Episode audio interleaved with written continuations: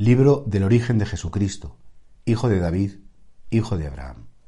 Todos los años, cuando escuchamos el Evangelio de hoy, son nombres y nombres y nombres de los antepasados de Jesucristo. Y yo a mí, ¿qué me importa saber si su tatarabuelo o su bisabuelo?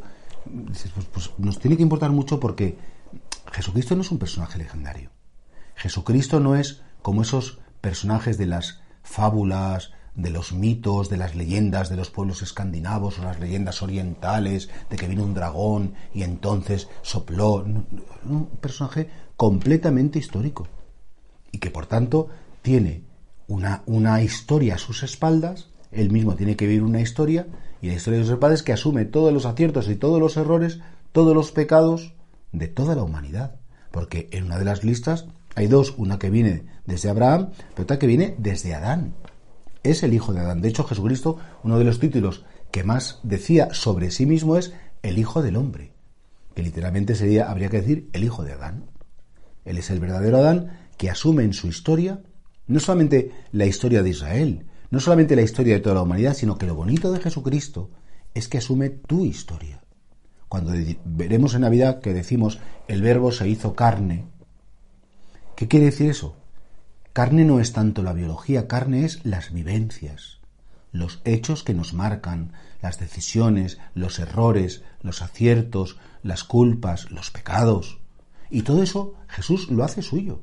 Él entra, no solamente, repito, en la historia de la humanidad, sino que entra en tu historia. Se quedó en el bautismo.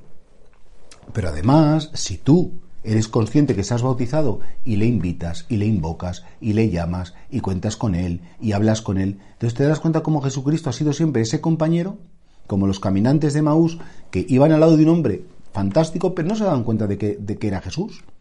Y tú siempre vas caminando con Jesús que se quedó contigo y ese Jesús asume tu historia y te dice, lo tuyo es mío para que lo mío sea tuyo.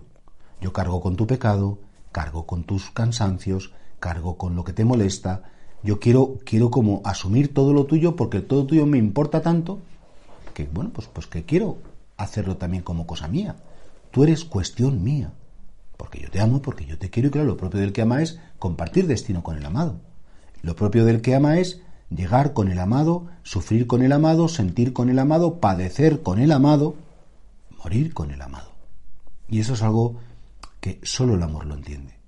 Y así creo que es muy importante que esa genealogía de Jesucristo nos puede parecer, bueno, qué rollo, el hombre sin hombres sin hombres, qué bonito es saber que el Señor entra de verdad en la historia, se queda en la historia y vive la historia, nuestra historia, la mía personal y la de cada ser humano.